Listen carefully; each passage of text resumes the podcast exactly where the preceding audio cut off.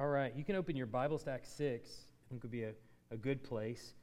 Um, it would probably also be helpful if you had a bookmark on 1 Timothy 3, and so that we can go back and forth between the two. I think all three of those passages will be helpful Acts 6 and 1 Timothy 3. In 1 Timothy, we'll be looking at the first 12 verses, and in Acts 6, we'll be looking at the first seven verses. Um, if you don't want to turn your Bible there, that's fine too. You have the passages in the, in the packet um, in, uh, in the back. On the back of the packet, on the absolute back page of the packet, I've added a few things. We talked last week a good deal about elders, and I've added a significant number of books. Basically, all of the ones with the word elders in it are the ones that I added, um, which I would commend to you as good books um, to read, to consider, to think through. Um, on, on each of them, here, here's some things to know. Um, it, depend, it, how do I say this? Sometimes it depends on the denomination as to how they apply elders in a congregation. And so some on this list might be Presbyterian, some may be Free Church, EV Free, or, or whatever, uh, and some might be Baptist. And so just just know that going in that not all of them are going to see the application of elders in the exact same way. For instance, Cornelius Van Dam is an elder in a Presbyterian church, and so their application of elders is a little bit different um, than what I think is evident, but it's still a good um, survey, and his book in particular goes through the entire Bible, basically surveys the use of elders to the entire Bible, um, which is really helpful, and I think it's a really good treatment of it. Um, and so we just need to straighten out his Presbyterianism, and that would be okay. I think uh, beyond that. Um, so anyway, some of those books are, are, really good, and I would commend them to you. Um, again, like I, you know, I think with everything, uh, there's probably not any person out there that I agree with 100%, and that would be true of just about anybody. So um, that doesn't mean that they're not valuable or good uh, or things that we need to search through. So I would commend those to you. Like I said last week, we talked about one, the first office in the church being that of elder. Uh, and the purpose of the elders is, is, and is, as their other title would suggest, overseer. Their job is essentially both to pastor, shepherd, and oversee the congregation, oversee uh, all of the, the work of the church, the ministry of the church, the function of the church, uh, the direction of the church. They're to oversee all of those things, is how they're used, both in the Old Testament and also in the New Testament, obviously in application in the Old Testament to the Jewish people, uh, in the New Testament to the church. The second type of office that we see in Scripture is that of deacon. And so, uh, having spent a lot of time on our on elders and the, their role as pastor, it's helpful then to look at another office in the church, the second office in the church, which is that of deacon. Um, and so we can kind of see how the two are designed to function together. A lot of times you'll hear people ask the question, uh, well, are, about, about your church, was it, is it elders or deacons? And which is such a weird question because how is the answer not both? they're, both there in the Bible. Um, eh, but they, they obviously need to be put in their respective order as far as which one does which, which office, which one performs which task. Um, in the New Testament, obviously, we get the term deacon, which is a hard, uh, uh I'm going to be honest with you, is a little bit of a hard term. And the reason is because the term is, literally means servant. And so you'll see this term used a bunch of times in reference to just serving. Um, the, even the apostles or the elders deacon the word, they serve the word to the church. So there's, there's, there's that use. But when it refers to an office, this is the other part of the complication of it. When it refers to the office of deacon, there's just very few references to the word deacon used in terms of an office. Uh, one time is, well, several times, uh, is in 1 Timothy 3 um, uh, 8 to 12, which is setting out the qualifications for deacon. And there it's used three or four times. I can't remember off the top of my head.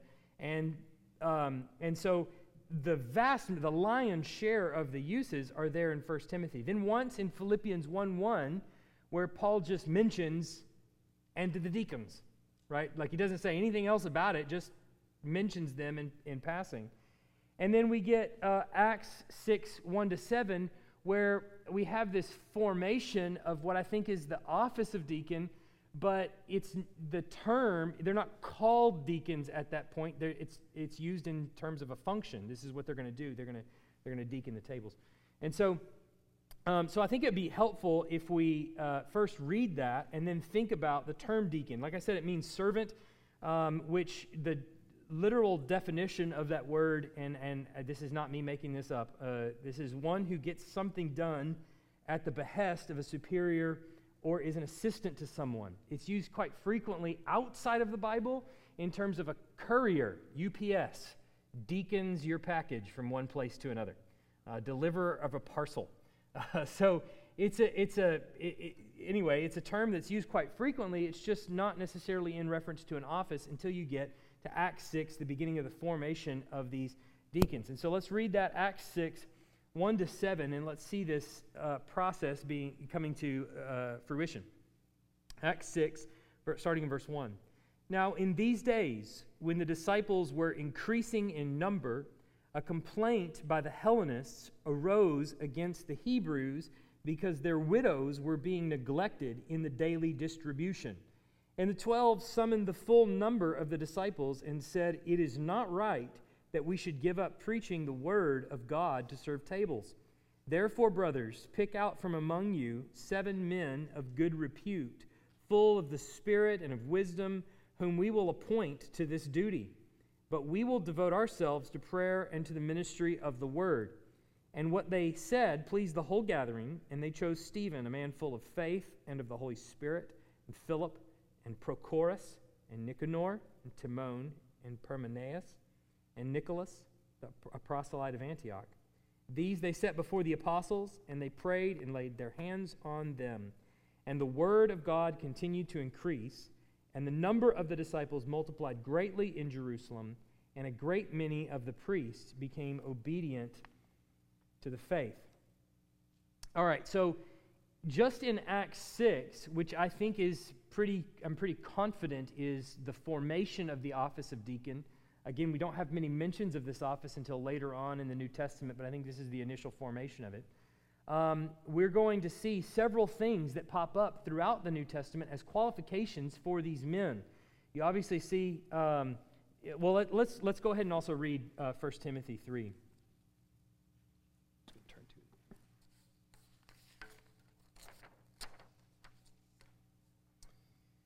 1 Timothy 3 8 to 12. Deacons like, likewise must be dignified, not double tongued, not addicted to much wine, not greedy for dishonest gain. They must hold the mystery of the faith with a clear conscience, and let them also be tested first. Then let them serve as deacons, and if they prove themselves blameless. Their wives likewise must be dignified, not slanderers, but sober minded, faithful in all things. Let deacons each be uh, the husband of one wife, managing their children and their households well. Now, this comes in 1 Timothy directly following the qualifications for elders, which I also want to read, so you can just see the parallels, kind of take in all the things that have been said about deacons. Now, look at the parallels in 1 Timothy 3 1 to 7. The saying is trustworthy. If anyone aspires to the office of overseer, he desires a noble task. Therefore, an overseer must be above reproach the husband of one wife, sober minded, self controlled, respectable, hospitable, able to teach, not a drunkard, not violent but gentle, not quarrelsome, not a lover of money. He must manage his household, his own household well, with all dignity, keeping his children submissive. For if, if someone does not know how to manage his own household, how will he care for God's church? He must not be a recent convert or he may become puffed up with conceit and fall into the condemnation of the devil. Moreover, he must be well thought of by outsiders, so that he may not fall into disgrace, into a, a snare of the devil.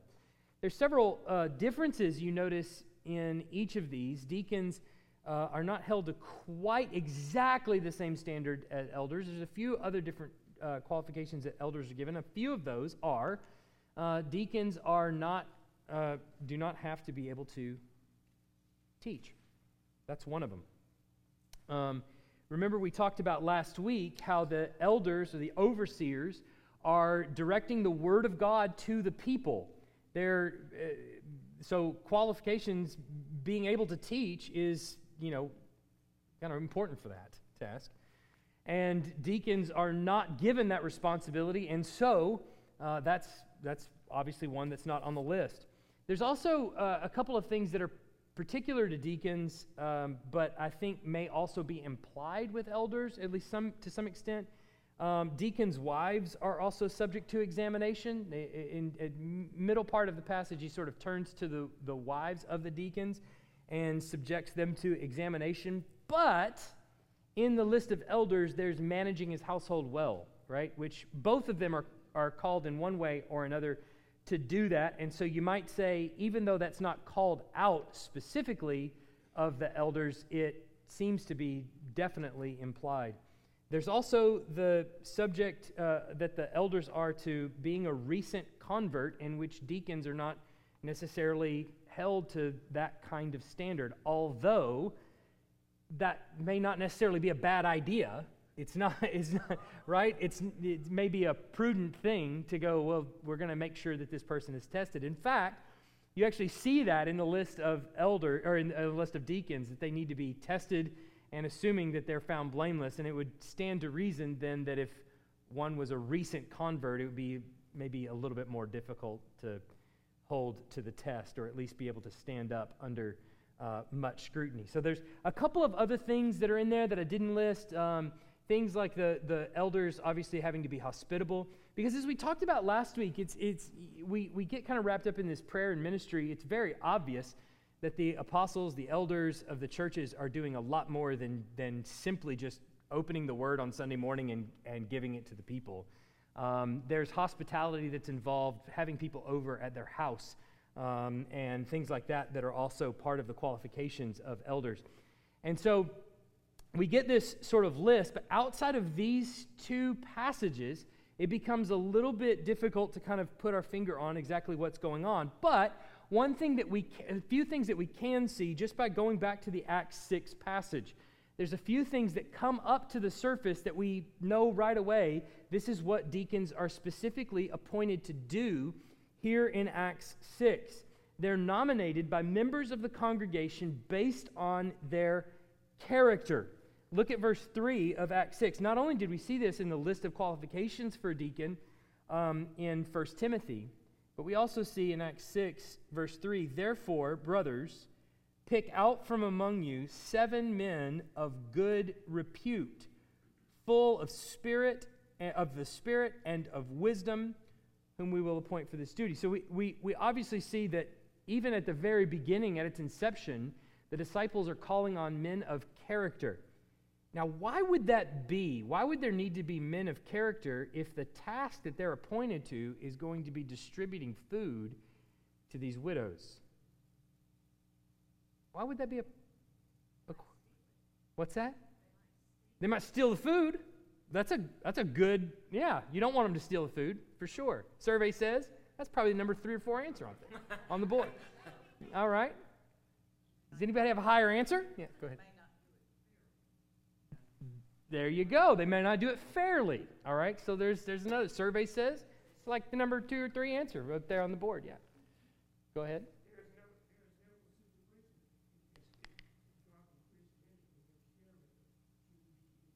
That's absolutely true. The list of deacons, uh, uh, so if you just go into the, the qualifications of, of deacons, especially, is there one on there that you don't want? Is there one on there that you go, man, I hope that's never said of me? Good grief. Uh, no, in fact, character is uh, obviously very important in Christianity. It's, it's just in the faith, in the church. But these aren't simply men of, of decent character. These are men of, that are well thought of in the congregation, that stand out, that you might even say are already serving the congregation in some way because they obviously, this is a large congregation that we're looking at here. And they obviously know these men, right? So it seems that it doesn't take them very long to come to the conclusion that these seven uh, should be put forward as, as deacon. So, but, you know, there's obviously some, some really important tasks that deacons do. And go ahead.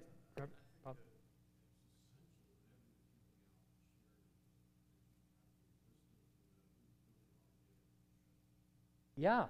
So, yeah, there's, there's discernment that's going to be required on their behalf to actually steward this ministry that they've been tasked with to do, that they've been appointed to do. Um, when someone is appointed a task in ministry and they're appointed some sense of leadership over that task, how do the people that are receiving ministry from them view them? There's an authoritative component to that. Anytime you're leading anyone, they view you authoritatively. Miss Lynn teaches Sunday school of my children. You've taught all my children, I'm pretty sure, right? Yeah. So um, that may not be a great thing for you. Uh, I'm sorry if it's not. But, but they look up to you, don't they? They, they, you may not know they do, but they do. Your word carries a lot of weight to them. And it's the same for anybody that's appointed over any task of ministry. Um, they're seen authoritatively. And so, what is it that, what kind of authority do we want being exercised over people that are serving in the church, that they're directing? We, we would, we would also assume, based on the function of deacons throughout church history, that um, that they're not just being only the ones that put the meat on the plate or the bread on the plate or whatever and give it to the widows, but that they're also helping others in the church body do the same and serve these, these widows and leading them in that. And so, if that's the case, then their character is going to matter. It's going to matter a great deal, in addition to all the other things that were on the board. Um, we also understand that this is a specific task that the elders of the church, which we identified last week, the, uh, the disciples, the apostles, are performing the task of the elder inside the church at Jerusalem as it begins to form. So these elders, these apostles, are appointing these to a specific task. I even say in verse 3, whom we will appoint to this duty. So they're nominated by the congregation and then appointed by the elders for a specific to perform a specific task. Now, what we also see subsequent to this passage is that throughout the, the next few chapters, some of these deacons are actually doing tasks that are beyond what they're appointed to do here, that just line up with their Christian duty. We, will see uh, uh, Philip go and baptize. We'll see Stephen preach to the, the and be stoned, but we'll, we'll see him preach to the Jews and lay out a message for them that is one of really of condemnation, for which they pick up stones and they, they kill him. And so we see these men being of good repute and sound Christian character actually doing things that are beyond the scope of being a deacon just because they're, they're Christians. But they're, as far as this specific task, they're appointed to deacon the tables and serve uh, the widows, and they're appointed by the elders for this specific task. Then, third, we also see that they are enabling the elders to continue the ministry of the word and prayer. Here's what I want you to pay attention to, at least in Acts 6, as far as Acts 6 goes. If you look at verse 1, you notice what the problem is right away. Now, in these days, when the disciples were increasing in number, and when he says disciples, you're probably trained to think Matthew, disciples being the 12. That's not what he's talking about here. The disciples that are increasing are the members of the congregation. The disciples of Christ are increasing at the preaching of the word and the ministry of the church. The disciples are increasing in number, and now all of a sudden they hit a roadblock. Now, ask yourself why, and so what, what happens here? Let's just get this out of the way. What happens? Hellenists arose against the Hebrews because their widows were being neglected in the daily distribution. The Hellenists are Greek Christians that are really from a Hebrew background. They come from a Hebrew background there, uh, but they're Greek Christians. So they are part of a kind of a dispersion, so to speak. They don't necessarily weren't necessarily originally located in Jerusalem and are now. And, um, and so the Hebrews are getting their daily distribution. Maybe it's because of a language issue. Maybe it's, who knows what the, the issue really is going on as for the reason, but they complain as part of the ministry that's going on in the church. Hey, we're not getting our daily distribution of food. Now, I want you to ask why is it that the church is serving the widows? Why is that happening? Yeah, we're commanded to. As a response to the teaching of the elders from the church, the church has responded to that word by feeding widows. Now there's a, a, neglect that's happening. So there's more widows than they've really accounted for, and they need to, uh, to get these together. So they appoint these men, they appoint them to this task to do this, and what is the result that happens in verse 7? So at this point in verse 1, at the end of verse 1, growth in the church is stunted. The ministry of the church is stunted because there's a problem. The men are appointed to address that specific issue, and what is the result that happens after they begin to do that specific task? Look at verse 7. And the word of God continued to increase, and the number of the disciples multiplied greatly in Jerusalem, and a great many of the priests became obedient to the faith. So, so there's an impediment that's happening. Uh, the, the water from the fire hose is being channeled into a tiny little garden hose. And the disciples have been tasked with opening up the spigot so that it can flow more abundantly. And the function of the church, the ministry of the church, can continue. Right? Uh, what we're seeing in the early church and really throughout history, what we've seen in the church, is that it's one of exponential growth. Uh, Bob, don't hold me too strictly to my mathematics here, okay? I'm not a mathematician. Um, but the elders, as they sow the word, they're planting acorns in a row. Those acorns grow and turn into oak trees, and the oak trees begin producing acorns that are innumerable. And those acorns drop into the soil. They begin feeding the widows and those acorns are dropping into the soil. And now all of a sudden, there needs to be more people to tend this ground, right? The, the work that the elders are doing, the work that the apostles are doing in preaching the word, has spawned in the people a desire to do what is being preached. We want to accomplish these tasks. We know that they're before us. And as we do those things, uh, we got some roadblocks. And so, what needs to happen, but that uh, some men need to be appointed to take care of some of these roadblocks for ministry. And what is the result that happens following that, but that the disciples continue? So, the idea is that the deacons uh, enable the elders to continue the ministry of the word and the administration of the ministry in the church so that that ministry can continue to flourish and grow exponentially rather than a steady drip, right? Rather than slow down to a drip. They want it to keep going. Go ahead. Yeah. yes. Don't take a lesson from that. I'm just kidding.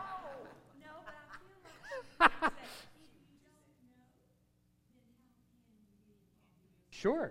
Absolutely. And, it, you know, this, this passage uh, floors me so many times because um, when I asked what, what was the problem or, or why, why were they doing this, why were they doing this ministry, it seemed so obvious to everyone. What's because we're commanded to do it. And yet the elders of the church said, We're not. and I, I mean, every time I read that, I'm like, are you sure? because it doesn't, on the surface, that sort of, um, every pastor I know in America, uh, when presented with a task of feeding widows and giving to the poor, would go, okay, wh- where, do, where do I go get the bread or whatever, right? And they say, uh, no, this is, we're training and equipping the saints for the work of ministry, which I cannot tell you how difficult that actually is to put into practice. To realize that it's training and equipping the saints for the work of ministry. People call the pastor a minister, right? So when it comes to doing the ministry, who do they think and who does he think does it? Him. But it's training and equipping the saints. And why is that? So that the ministry of the church doesn't slow down to a drip, so that it grows exponentially because there's 150 people that are doing the ministry instead of one or even 12. So, how does this, what does this actually uh, say to us? What, how, what is this, what are the implications, I guess, I w- want to ask, um, of this deacon ministry for us? As we read Acts 6, we really think about what deacons in our congregation are appointed to do and the task that lays before them. What does it actually inform in us, or what are the implications for our church? Well, one, it should inform our selection of deacons, at the very least. When you're looking at deacons, you're looking for someone of character. And in a church, especially ours, one that has a foundation, you know, built long ago, the deacons that we should be looking at are people that are, without being really appointed to the task, already deaconing. You're going to see them serving. I think there's probably a lot of qualifications that we want to place on them that are just not there. Probably want to place a, an, an extreme age. Well, they need to be older. They got to be some of the older people in the church. But instead, I think we're looking for character and people that are actually doing the work of service in the church already. These, it, by all accounts, in Acts 6, it doesn't seem like it takes them very long, at least, to identify these seven men. And I, I, I have to wonder, why do you think that is? Well, in the next few chapters, you see them preaching and teaching and correcting and boldly standing on the word of faith. And so I would imagine that in some capacity they're already doing that in the congregation. Um, so it should inform our selection of deacons. A lot of times in churches, deacons um, are people that are kind of mainstays, they're people that have been around for a long time. And as we talked about last week, a lot of the reason for this is, is the fault of pastors all across America in particular uh, where the church is seen as a lily pad. You go to a small church and it's like, well, this is fine until a bigger church calls and the Lord calls me to the next place and goes. And so what happens is that that deacon body becomes the mainstays, the ones that aren't moving, the ones that are going to stay there to kind of steady the ship when that singular guy leaves the pastorate and goes to the next church. And that's not really what is required of deacons. What's required here is not a board of deciders, it's a board of doers. People that facilitate the work of ministry so that it can flourish and grow and spread and be fast moving. But second, I think it also says that we should support the deacons. Um, there, this is a, a how, how, do we do that? Um, if you were to see seven deacons step up and go, We're going to serve the tables, are you going to be the one to say, I'll help? What, where do you want, what do you want me to do? What can I do to help your job? Um, in, uh, was somebody, were you going to ask a question, Vicki? Oh, I thought you had your hand up. Okay. Uh, I was about to call you down to the front, baptize you right here. Uh, so, in, in, our church, even as of just a couple of weeks ago, we started divvying up responsibilities within the deacon body um, so that uh, I've kind of got them listed here just so that you are aware of what some of our, our deacons will be doing um, on into the future for at least the next year or maybe more. Um, for one, uh, a setup, basically that's tear down, put up, set up the baptistry if we have baptism, uh, the fellowship hall for feast and things like that. Jeremy Hoggle, Philip Heineman will be doing a lot of that. Um, special care, David Maxwell, Joe Ferris, Richard Thomason, just keeping track of people, contacting people either that are uh, in the hospital that are uh, in you know extensive care or long-term care, uh, people that are um, uh, shut-ins, things like that. Um, keeping track, regularly calling, regularly visiting um, these three deacons.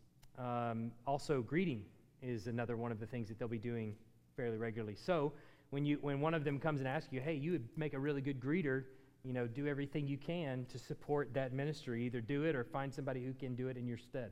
Um, what's that? What a plug. um, building and grounds. Randall Mills has been doing this for all, for a while now, and uh, he's really good at it. And so uh, this is one.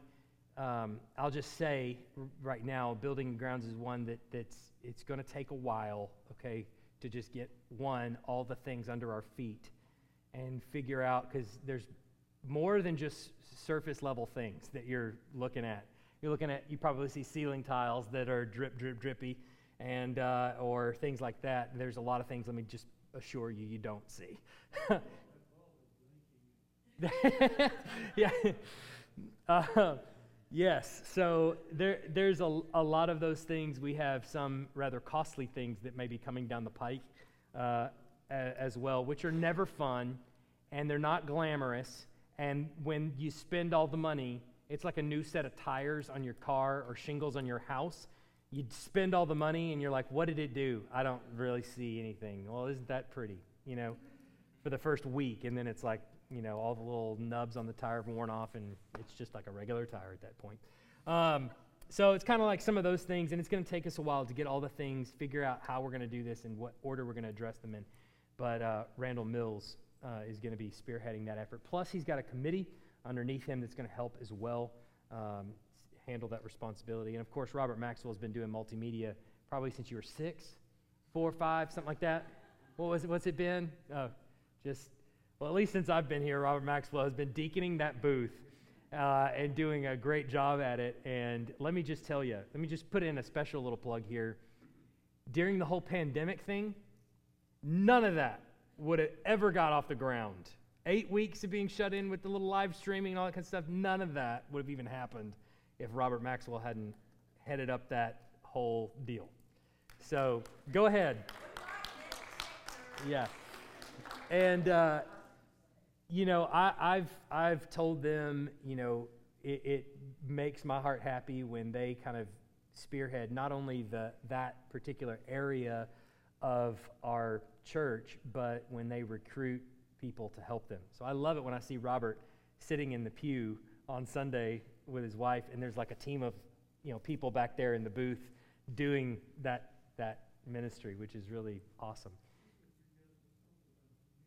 Yeah, they're, they're, yeah, exactly. So, so just imagine now, let's flip it and let's say, you know, people come and they're like, we can't hear you on Sunday, which I can't imagine anybody ever saying that to me, but if they did, we can't hear you. And I'm thinking, well, I guess I got to get a microphone and I got to do, I got to run, figure out how to run a soundboard. Just imagine one person, one elder going back and forth to the sound booth or having to manage all of the erosion or water retention or all those kinds of things in our building and grounds or um, or you know or being the only one driving hitherto and yon to see to visit people in hospitals or call making calls to people or things like that um, or setting up tables and things so all of these things uh, help ministry. They also enable the body to emulate them and begin to kind of serve in those capacities as they're recruited and, and appointed to those tasks. So, um, now, more recently, there, there's kind of been a, a, let's say, a minority report contrasting interpretation, contrasting read on the deacon's responsibility in the church. Some have seen uh, whereas the elders, or they would kind of maybe hopefully put it this way, and trying to be as charitable as I can here, um, where the elders and the overseers are tasked with the preaching and teaching and the prayer ministry of the church. Um, the deacons oversee the so called uh, business of the church. And you'll often hear that kind of word floated out there in churches. Well, you know, the, the elders handle that, or maybe just the elder or the pastor or whatever. He handles that part of it, and the deacons over here handle the, the quote unquote business of the church. And I think that interpretation, so, so let me back up and just say this would be kind of, if I was to visually depict it, this would kind of be like what it would be. You'd have the elders on one side, preaching, teaching, praying, deacons on the other side, maybe finances, business matters might fall under that, and the congregation kind of falls under the auspices of both um, pillars, if you will, or both offices. You've you heard this before or kind of been around this sort of idea before? The first problem with that, I think, is that it's nowhere in the Bible. And that, that's the biggest, we could probably do a full stop there, but that's not the only reason. But It's nowhere in the Bible. And as we see in Acts 6, the ministry of the deacons is appointed by the elders. So it's not appointed by the congregation, even. The congregation nominates and puts these men forward, but it's the elders that actually appoint these men to a task. Um, and so I think that's, a, that's, those are important distinctions to make in the formation of deacons. First, that the elders appoint them, and that they limit the scope of the task that they're given. We want you to serve the tables for the widows. Uh, so that's, that's important. It's, uh, that idea is nowhere in the Bible, it's not mentioned anywhere. Um,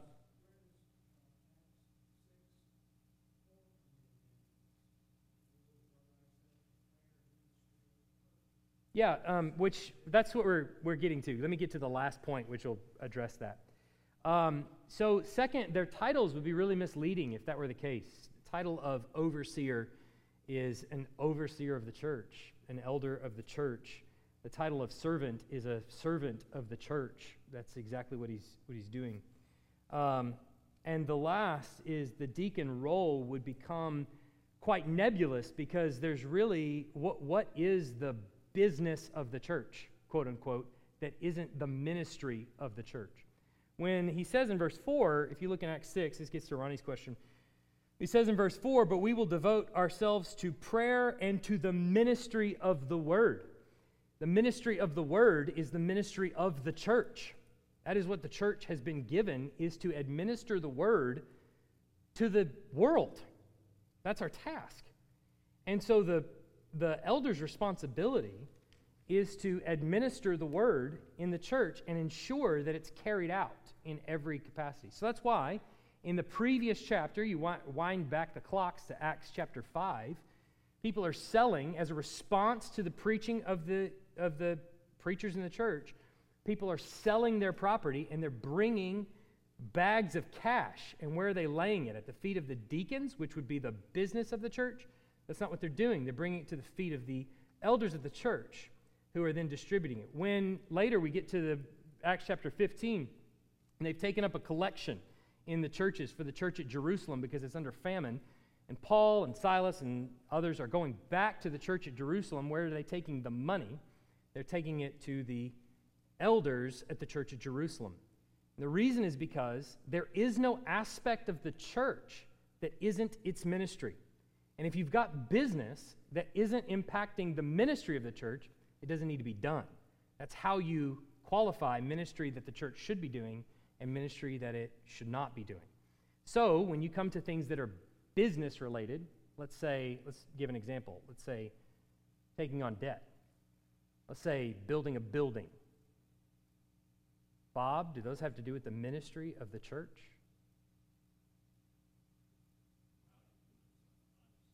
Yeah. Um, there is absolutely no aspect of our money that isn't governed by the Word of God, that should not be directed by those that are teaching the Word. So, what we have actually as a picture of how the church works, albeit slightly more complex picture. At the top, you have Jesus, who is the head of the church always. How does Jesus lead his church? Through his word. That's how he leads his church, through his word. Who is the one responsible for wielding the word to lead the body? The elders. That's the task that they're given, is taking the word of God and shepherding the church with it and setting the parameters for all the ministry that it does, giving the implications of the scripture to the people so that they can respond to it and want to do the ministry, which is why they're feeding the widows. If you've got the elders up there preaching, I don't know, uh, Darwinian evolution, survival of the fittest, is the response of the church going to be to feed the widows? No. They're by definition not the fittest. But they're responding to the word. And so the elders are the ones that say, now, let's open up the floodgates and let's appoint some people to a task to do this specific thing. And so they do that. So they teach, they obviously model, the elders are held to a character uh, qualification, and they exercise oversight, hence the name overseer of the entire congregation. And so then the congregation is the recipient of their teaching, of their modeling, of their oversight. But then from behind, the deacons are coming along and also tasked with modeling. Obviously, there's a character qualification that's listed there. And service. They're kind of the first responders of the word, if you will. The ones who receive the word, who are already foremost in the congregation's mind and are first responders. And what do people do when they see the deacons putting out the fire? They rush along and grab it into the hose, right? So they're modeling that, they're not only modeling character, but they're also modeling service. And so when you have these two working together, leading the congregation, shepherding the congregation, governing the ministry of the, of the word as it works its way out in the congregation uh, from top to bottom, and the deacons coming along and actually being the first responders of that preaching and serving as a response, the congregation not only has people to emulate, but is in a sheep pen of sorts. Their souls are watched over and cared for, and the ministry of the church can go on and flourish. Questions? Go ahead.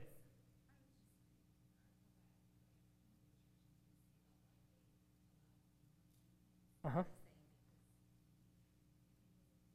Yeah.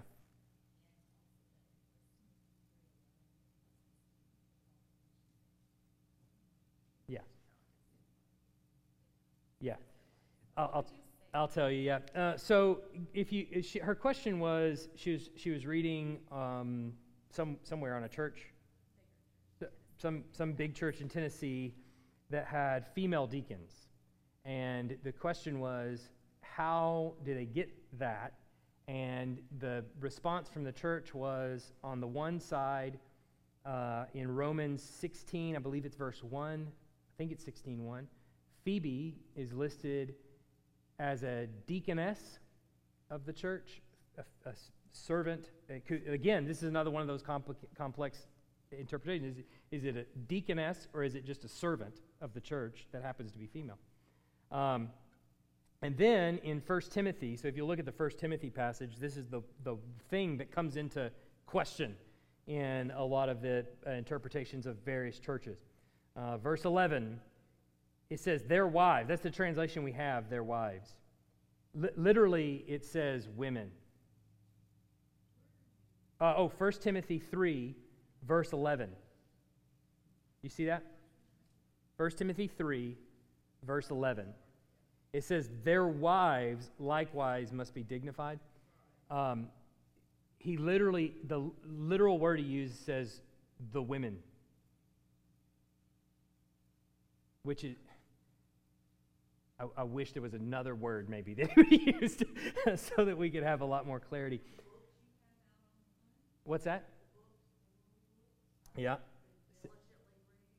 Yeah. Similar deal. Yeah. Yeah.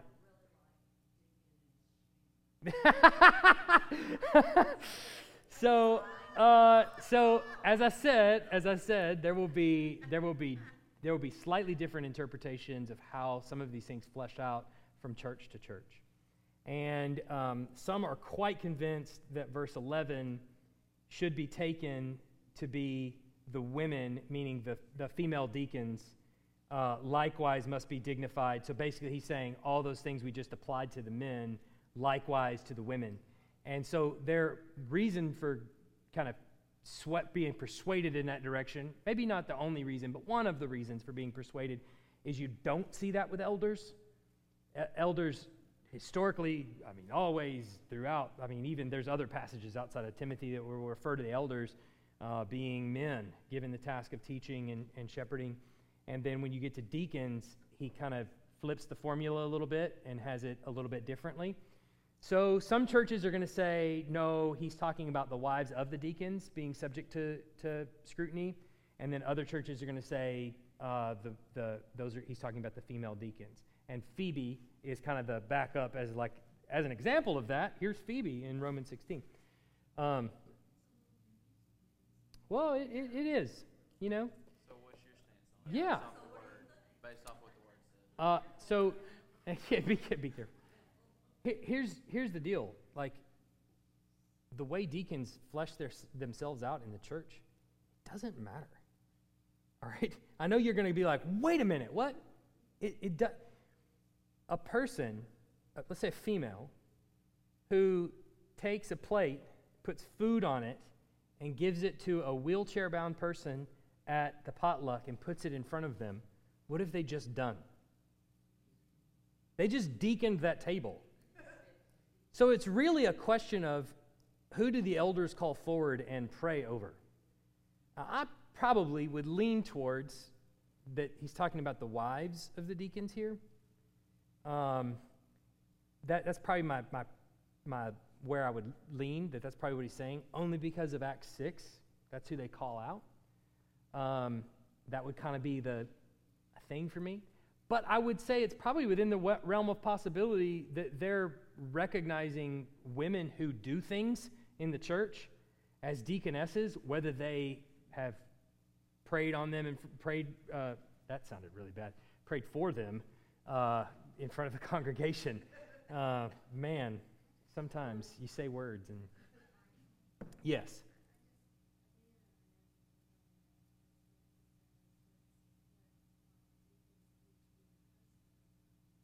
Yeah.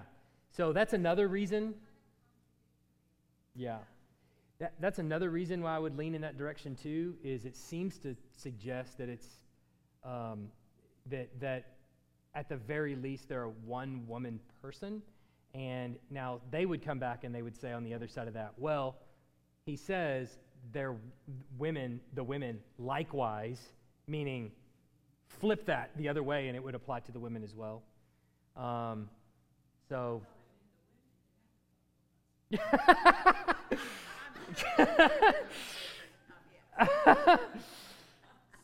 so that that yeah, no, it's okay. You don't mean it. Um, so I, I think that that seems that to me that's the reason I would probably lean that direction. But honestly, each each church is I think going to have perhaps a little different take there. It's not a, I don't think it's a, at the end of the day, I don't think it's a deal breaker in terms of, I think as long as they can take that, the text and they can understand what is being said and they, they um, feel like that's justifiable with the text itself, you know, I don't have a really a dog in that hunt. I think it's, it's been debated for a long, long time. And, and that, I, I think that's perfectly okay. And I think each church should be able to decide that for themselves. Yeah. Go ahead, David. Well, that's a, another really good question. Um, this is another one that has been debated amongst congregation after congregation. So, okay, let me let me let me frame let me frame. In, invariably, when people ask questions, there's a whole history going on there and a lot of lot of knowledge. So the question was, uh, how do we define the husband of one wife? And this is another one of those issues, just like the female deacons, where which each congregation is to is, is maybe to take a little bit differently. One way people see it is that husband of one wife, the literal words he uses is one woman man, which is maybe I would, I would probably wish for a little bit more clarity there uh, if, if I were, well, I just say I would have questions. Um, so the question is whether a one woman man means he's faithful to the woman that he's married to. In other words, he's not one polygamous, he's not uh, having affairs, he's not uh, a notorious uh, philanderer.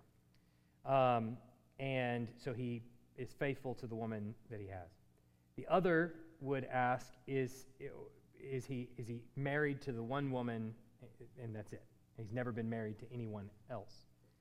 Um, look, I'm going to just be honest with you. There are some issues and questions that are created either way you go.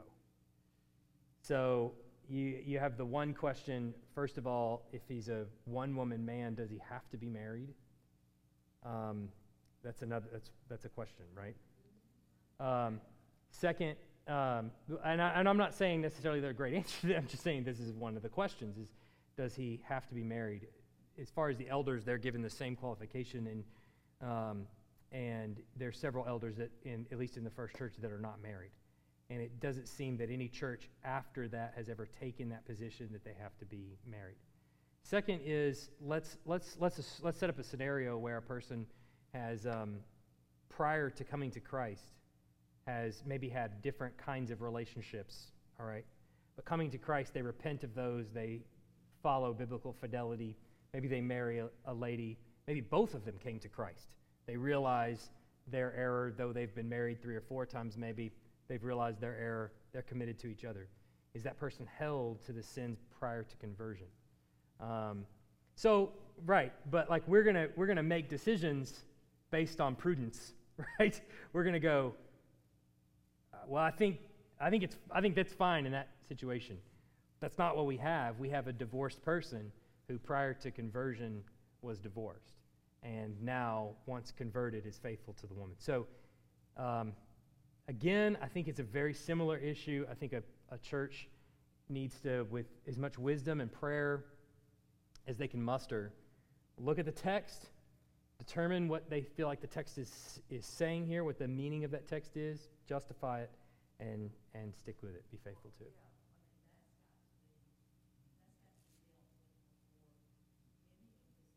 Sure.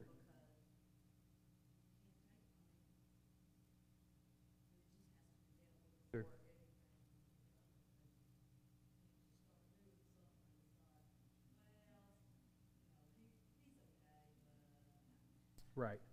Right, right. Right. Yeah.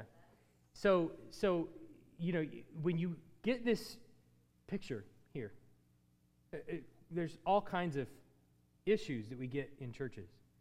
Uh, what's the qualification, biblical qualification, of a Sunday school teacher? Anybody? Anybody? What's the biblical qualification for a Sunday school teacher? Anybody that's a warm body, right? Oh, oh this is a, hand, a lot of hands. Right. Well, okay, but but. so, so when we, we we develop we develop positions within the church, and my point is, we have to be really careful about that. So James three. So it, there there comes question, lots of questions. So I'm going to introduce a couple of them. Um, questions start to rise up when it comes to this, the role of elders. They're teaching, it seems like they have a lot of responsibility. Good grief. Uh, so, who holds these people accountable? Well, one, let me just say, they can be held accountable by the congregation.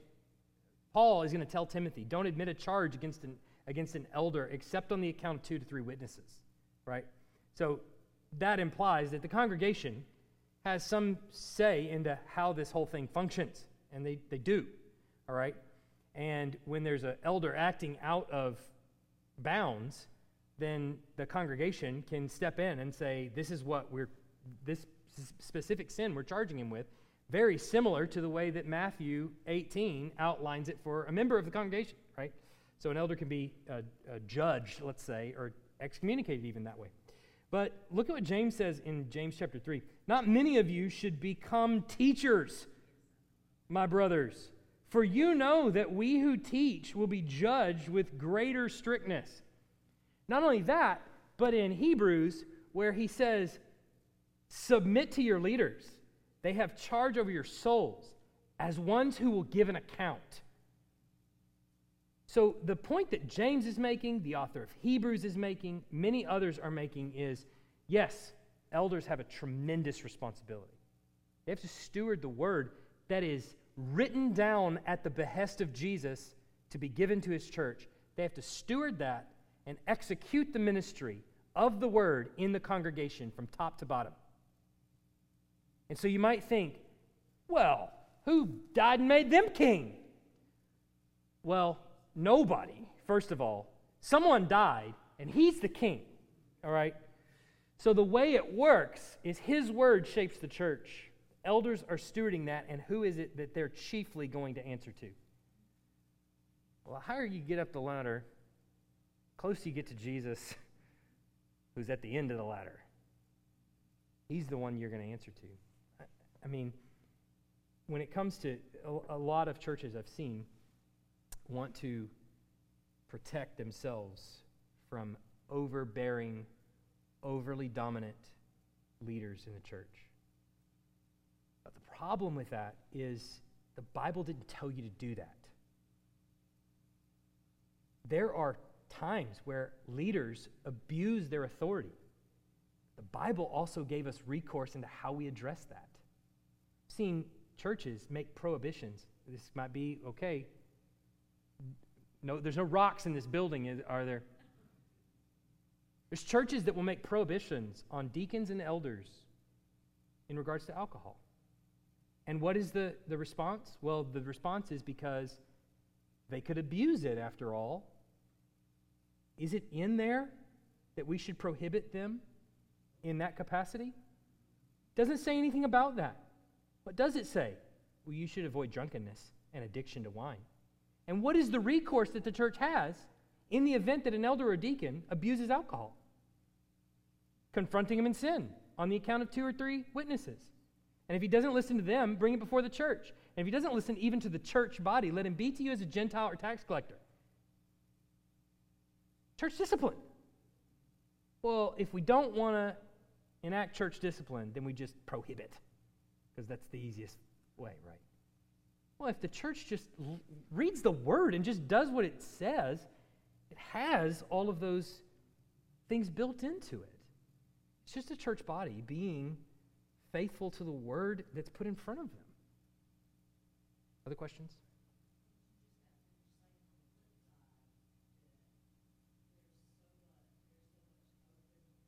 Well, when it comes to a, when it comes to a, certain, a particular set of issues, there are, there's need for wisdom, there's need for interpretation, there's need for counsel, there's need for men and women, for that matter, who put their nose in the book and read and study and think and sometimes sit there and look out a window, right? Just to, to think and consider uh, the weight and, and the, you know, we've had a couple of these issues already come up in deacon meetings where we literally just had to sit and talk about how we handle some of these issues um, with divorce, with all kinds of other things. What, what should we do? What is the most prudent thing to do? What is the most faithful to the word as we see it right now? All those things have to be balanced. And, um, and so, th- but that's part of the reason why the elders are given the task that they're given, is because there's some that don't have the proclivity for studying the word day in and day out and afforded that responsibility. And a congregation is basically saying, the word of God preached to us, given to us, and taught to us is so important that we're going to dedicate even portions of our budget to make sure that we have people that are there that are tasked to do that. And my family is certainly grateful for that. But others that are, that are tasked with also leading in similar capacities to carefully consider the word, give it to the people so that we can do the work of ministry that he's put us here to do. Some things, yes, they're going to be different from congregation to congregation. Not all going to be exactly the same. Between us and the Presbyterians, we'll get into much later, there's, there's differences in the way that we're even governed in regards to elders, in regards to the congregation, in regards to baptism. We're going to see it differently. Doesn't mean we, we're not brothers. Doesn't mean we're not both looking at the Word. Let's close there. Let's pray. Heavenly Father, we are grateful for a time to come together and read your Word, study it, think through it we pray for the outworking, the outpouring of your word to your people. That as we hear your word, as we respond to your word in ministry, as we see to the ministry of the word uh, as it's executed in this church body and outside the walls of this church, I pray you would burden each of the members of this church with a responsibility for ministry, carrying on the ministry of the word doing the work of ministry as the word is preached. Pray that you would burden each and every one of us with particular areas where we need to be active. I pray you give us the legs to do it. We pray these things in Jesus' name. Amen.